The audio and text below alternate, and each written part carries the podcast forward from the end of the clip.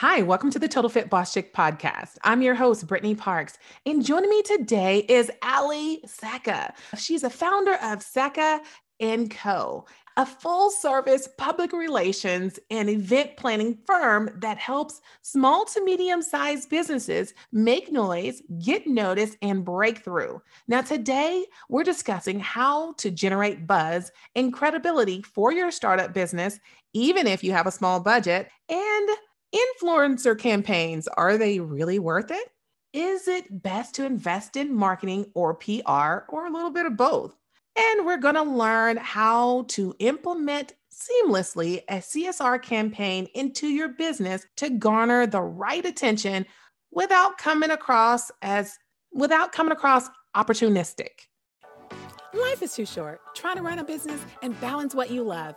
I'm your host, Brittany Parks, a former corporate marketing drone and certified life coach turned mompreneur who got fed up with the mom guilt that comes from trying to have the perfect work life balance. Why can't we have a fit life and a fit business? I'm here to make it easier to be your own boss and enjoy your life. Tune in every Thursday for new episodes. We're going all in with interviews with industry leaders, entrepreneurs, risk takers, coaches, and side hustlers, along with solo episodes with yours truly to provide actionable tools, tactics, processes, and even case studies so you can discover how to create, maintain, and or grow a total fit lifestyle you deserve. You're listening to the Total Fit Boss Chick podcast. Welcome to the show, Ali. Hi. Yes, I'm so glad to have you here because we got to get all into we want more eyes on the prize. We want more eyes on our businesses. So we know that if you're a large business or small business, it doesn't matter. We need that attention. And it's expected that people will pay just in the United States alone over $240 billion uh, in advertising costs in the next year. A good media strategy can really lessen the load on our pockets when it comes to exposure. So help us out. Let us know how can we generate a buzz and credibility for our startup even when we have a small budget. Absolutely. And one thing I want to say is you're right. Advertising is crazy expensive. It's worth it if you're a big business and you always want to be in front of everybody. But if you're a small business or a startup and you don't have that massive budget because you're putting it into inventory, programs, whatever it is, there are ways around at least starting to get that attention and starting to build your business. One of the things that that is worth noting is that there will often be an investment. It just doesn't have to be huge. So I always like to preface it, and I'm a very honest person, especially with my clients. There can be an investment, whether that's hiring an agency, and if you don't want to go that route and you want to try to do it yourself, sometimes you might opt to pay for coverage. Sometimes you might pay for an influencer campaign, and we'll get into that a little bit more. But if you want to start doing it yourself, it's a process and it is a time commitment and there is an investment. There's a whole other side of it where there's an investment that needs to be made, but it doesn't have to be a monthly retainer all the time. It also depends on what's part of your business you're at. So if we're tar- talking small or startups, you want to try getting that pitch those pitches out yourself make a schedule for yourself right like i i would recommend like twice a month taking a minimum a day or two to write out a bunch of pitches build your media lists hone in on your target market and all of that build out that branding stuff a lot of the stuff that you're going to be using in your pitches are actually things that you've already probably come up with when you decided to launch your business. So let's say you're a small a beauty brand, mm-hmm. for example. In the beginning, when you're starting to build out your business plan and you're starting to get the idea of what you're trying to do, you're brainstorming, you're starting to think about who your target market is, right? Is it women? Is it, in all honesty, is it men? Is it even gender based? Is it something like there's a lot of different things you have to think about? And it's not just in terms of gender, there's a million other things. So that little story that you've come up with in the beginning is something you're going to use and hold on to forever. So when you're planning out your pitches, look at something like that and say, how do I want to tell this story? How is this story newsworthy? Why am I relevant? And what makes me different than the other person or the mm-hmm. other beauty brand that's launching right now? What makes me stand out? And you can pick out all those little things schedule time twice a month to send out a pitch to your media list that you've created and constantly keep yourself in front of that that media right? Keep yourself relevant tell different stories come up with different angles for your stories so that you're always there and you're always chatting with them and they know that you're driven and that you're not just trying to drop a bucket in the water and say here maybe you'll take you have to be on top of it it's right. something and that's where it leads me to my next point of that's where people start to look at okay maybe i should outsource this it's like social media marketing for example mm-hmm. is another great example of people try to do a lot of it on their own and sometimes they're wonderful but oft more often than not you get to a point sometimes in your business where you're just like i can't handle this anymore there's too much time being taken and that's when you want to start to consider maybe outsourcing it to an, a pr agency or a social media market or whatever it is that you're looking at it's like a lawyer, an accountant, a virtual assistant. Sometimes right. you might try to do it in the beginning on your own, which is fantastic. And I actually think you should because then you'll understand the process that goes into it. I totally agree. And I'm so glad that you mentioned pitches several times. Give us a great example, if you can think of one off the top of your head, something that if we're going to go maybe to fashion or something like that, what's an angle? What's a an ideal pitch that may be heard? That's a great question. It really depends on the brand and I'm going to say that a lot. It very much depends on the brand. But let's say you are a fashion brand that is a sustainable business. You are reusing old materials and remaking them into something new and beautiful, right? That's a story angle that people want to hear, especially with the conversations that are going on right now about environmentalism and all of that stuff. So, the best way to do it is look at your brand overall and think of and look at what's going on in the world. As a PR person, I have to constantly be in touch with the news. Mm-hmm. Sometimes that is exhausting, especially in times like this. But mm-hmm. that being said, I have to constantly be in touch with the news and to see what's going on in the world because I may have a client that might be relevant and their story might be relevant in that. I'll tell you a little example. A few years ago, I had a client that ran or owned a, sorry, that was a restaurant and they are a Middle Eastern restaurant. And there was the uh, Syrian refugee crisis. And what we did with that was we actually, this can actually lead into the CSR thing, but what we did with that is we came up with a way to help and and the owner of it was a very philanthropic person. He's just very involved as a muslim himself. He had a personal attachment to the story. So he decided that he was going to hire um, x number of syrian refugees in a certain amount of time and just give them jobs because of where I'm located in Canada, we had an influx of refugees coming in and they needed work. And it was just something to go along with that. My point of all of this is that was a newsworthy story to tell. And it was also, we also doubled it as a way to get the word out there that this person was hiring. So mm-hmm. if you are looking and you need work, he he's the right person to go to he will take care of you mm-hmm. so that's it has to be newsworthiness is the top tier that's what it needs to be if you're pitching just nothingness or you're just pitching about your brand and that's it and you're not pulling out the points of why you're different and why it's even relevant it's not going to get the attention that y- you might want Gotcha, gotcha. All right, so I'd like to know what our audience is thinking. If you're listening in real time, go to the IG stories at the Total Fit Boss Chick podcast, and we are going to have this poll question posted. Have you created your media pitch yet? If you haven't, if you aren't listening in real time, no worries. Check the IG highlights for the responses to the poll questions, and you can still weigh in to see the results. Okay, so I'm so glad that you gave us that great little overview of of how to find our angles. I think that's so important because Ali, it's like it seems like there's so much going on and it's fine it's hard to find my that sweet spot as far as like where you fit at saying that sometimes we may need a little bit of boost as far as using marketing. So let us know is it better to invest in marketing or PR?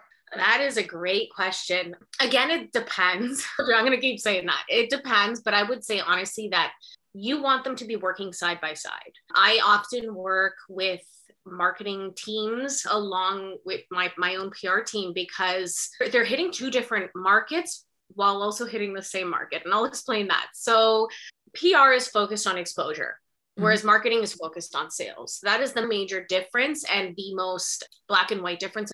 But they're all trying to gun for the same thing, right? Like they want to build a brand, they want to build a reputation, they want to get sales. Eventually, brand is not just there to get the attention, they want to make the money. So they work hand in hand where marketing is more direct to consumer. So what I mean by that is you see advertising digital campaigns? How many times have you bought social media is a really good example. How many times have i bought things or you i'm sure you've done it too where we get the ad on instagram and all of a sudden you're like hmm, that's a cute pair of pants and you go ahead and buy it right, right? Um, i know. So that's where marketing comes in. Whereas pr is more targeted towards the media and targeted towards getting your the exposure and the credibility behind it. So for example if your brand is featured on a major media outlet on, on a broadcast television or on in the newspaper or on a magazine there's that credibility aspect to it mm-hmm. right? There's that oh this person tr- this magazine trusted brand enough to feature it in their magazine which is imagine showing up in vogue right? Right. Now, of course, you can pay for spots there, and that's for sure. It's not very, it's not the cheapest option, but that's possible as well. The thing with PR is you're reaching a bunch of different broadcast outlets with a public relations person behind you. They're constantly pitching you and, and getting you to a bunch of different outlets. Whereas if you're paying for one off ads, then you're just limiting yourself and, and you can run through your budget a lot quicker. But I personally will say to wrap that all up, I would say you will I would go with both. If you're if you have the budget, I would go with both. If you're launching, again, I'm biased as a PR person. I say I love running launches because it's a great way to introduce it to the media and get things organically and it's a little bit easier on your wallet whereas marketing can be more expensive especially upfront. Exactly. So it, there's so many different, so many other options, especially with influencers. That's a whole new market that we didn't have many years ago. Is it worth it to work with an influencer? Yes, if it's run properly. So mm. I have a lot of feedback on influencer campaigns. I've run quite a few and I've had great successes and the failures to it. But an influencer campaign has to be run properly. And there's a lot of things that go into it. I think a lot of people don't realize that the amount of front load work that goes into it. There's a lot of research, there's a lot of brainstorming, there's a lot of technical stuff like building out a contract. There's a lot of stuff that happens in the front end before you even reach out to the influencers. Mm. So they have to be run in a very specific way. You have to think about your target audience, what influencer you want to align yourself with. If you want to align yourself with multiple influencers, you have to do the backstory research on those influencers and make sure they align with your brand. Because the worst thing you can do is just take a shot in the dark and sprinkle it out to a million different influencers and maybe say five go for it and one of those influencers is just the polar opposite of what you're trying to preach if you're a baby bottle brand you're not going to go target some 22 year old girl who's traveling the world. Just irrelevant. So, Maybe not sexy lingerie. Right? Yeah, right. So to fit your brand, you want to put the hours in before. And I'm telling you, there are a lot of hours. I cannot stress this enough. If you're not running the influencer campaign properly and you're not putting in that front end work, you will run into issues, right? So, yes, it is 100% worth it if it's managed and run in a proper way. I've seen great success from it. Again, going back to I've bought things off of influencers, I'm guilty of it, but it's it has to be done in the right way. Gotcha. So, how do we do it in the right? How do we implement a seamless CSR campaign. Now, first, please define for everyone what a CSR campaign is and how we can implement one seamlessly so we can garner the right attention without coming off sleazy. Yes. So, a CSR campaign is basically you see it a lot it's it stands for corporate social responsibility so you see it a lot in big brands say a lot of big companies have csr campaigns aligned with their brand or they run one I can't think of one right now off the top of my head. I'm sure it'll come to me as we're talking. It's when a brand will align themselves with, let's say, a charity or a movement to further their own brand, but also potentially further the messaging of this movement. Mm-hmm. And this is something that needs to be done very carefully obviously very strategically, right? Right. Because the problem here is there there can be a lot of roadblocks that come. I, am a firm believer in CSR campaigns. I think they are wonderful if you're doing it for the right reasons. If you're doing it for if you're trying to just backpedal it and leech on to some sort of charity or movement in the moment where you've never preached it in the past, it can get very ugly very fast. So approach that with the biggest type of caution ever. The easiest way to go about it and the the most practical way, especially for smaller businesses, is pick a brand or sorry, not a brand, pick a charity, a topic, a movement that you really believe in and that actually resonates with you if you pick a topic, a charity, or a movement that you truly believe in that resonates with yourself and your branding, you're a safe bet. For example, if I am a children's clothing line and I align myself with a children's hospital and I donate my clothes that haven't sold or whatever it was to that hospital, that's an easy correlation. It makes sense. It makes sense. There's there's no red tape around it. It's just it's simple and keep it simple. You don't want to pick 14 different charities and just start donating money to everyone because it's just odd first of mm-hmm. all and and if you don't do the research on all of those charities that you're reaching out to and, and donating to it can become very problematic as we've seen in the past with other brands so pick one maybe two if you have multiple products that maybe work for different ones that can work. But i say at least if you're going to do it start with no more than one um, and focus on that. For example i have a client who is a jewelry line. She um, doesn't have a massive csr background or attachment to her brand, but she has come out with a necklace that is for breast cancer awareness. And part of those proceeds go to uh, the Princess Margaret Hospital in Toronto, which is uh, a cancer based hospital up here in Canada. And that is an example of something that is not overly pushy. We use it in our stories. Uh, we talk about it a little bit. We sprinkle in the conversation, but I don't sit there and just pitch about just that. And I don't just focus on that. There's a reason behind it. She has a personal attachment to that story and that cause. She's not basing her entire brand on that. She's used a, a, small part of it to, to do something good and give back. She's being authentic. And that's the biggest thing at the end of the day in branding and PR and in business. Authenticity will get you everywhere. If you start being fake, pretending like you're somebody you're not, it's not going to end well for you either. That is something else that will come back and bite you in the behind, for lack of a better word if you are picking, if you really want to go down the road of a CSR campaign, I think it's a great initiative. I think it's great to do. You want to align your brand with something that is bigger than you and you want to work towards something, thousand percent go for it. But make sure you're aligning with somebody that makes sense or something that makes sense. And you're not bragging. You're not becoming one of those, oh, look, I'm donating to the pink ribbon campaign because I just want to be a good person. You're you don't want to go down that road. You just want to softly introduce it. People know you're doing something and moving on from that. Gotcha. Okay.